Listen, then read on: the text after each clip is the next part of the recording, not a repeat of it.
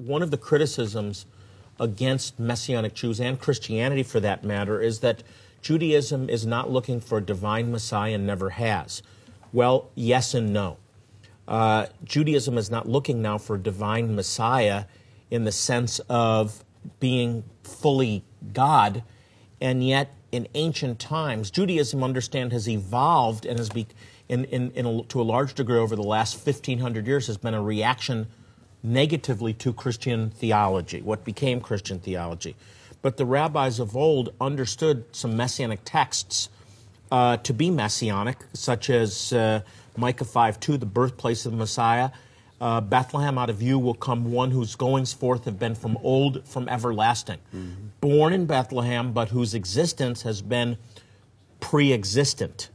Uh, Isaiah 9 was also understood by the rabbis to be messianic. Verse 6 yep. Unto us a child is born, unto us a son is given, and his name will be called Mighty God, Everlasting Father, Prince of Peace. He's everlasting. He's been, he's pre existent. So the concept of a pre existent Messiah you also have hints throughout the Tanakh, throughout the Jewish scriptures, of a divine entity or actually a triune God, one God, but manifest in three persons. Isaiah 48, verse 16, is a remarkable statement uh, that talks about being sent. Uh, clearly, the one that's being sent is the one who's created the oceans, who, who has caused the wind to blow, mm-hmm. and yet he's been sent now by, by the Creator and the Spirit. So you have the triune nature of God visible you, in the creation itself.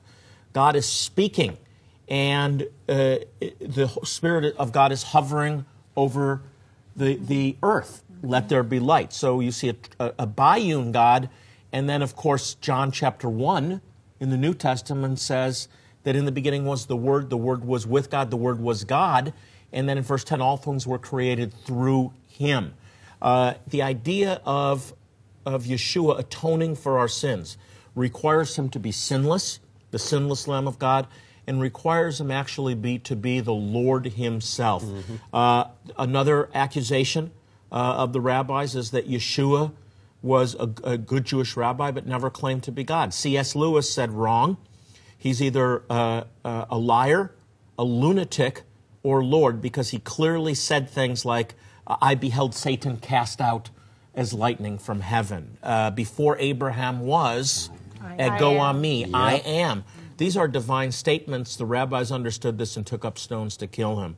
Uh, all this to say, yes, I believe that Yeshua is both the Son of God, but actually divine, God Himself, and that God is one. He's echad. Mm-hmm. But even yeah. the word echad is a plurality within a unity. So, and you won't find much disagreement within the Messianic Jewish movement. Uh, Messianic Jews embrace Yeshua as Messiah and as the divine Son Amen. of God. Great Amen. question. Uh, thank you for uh, for asking it.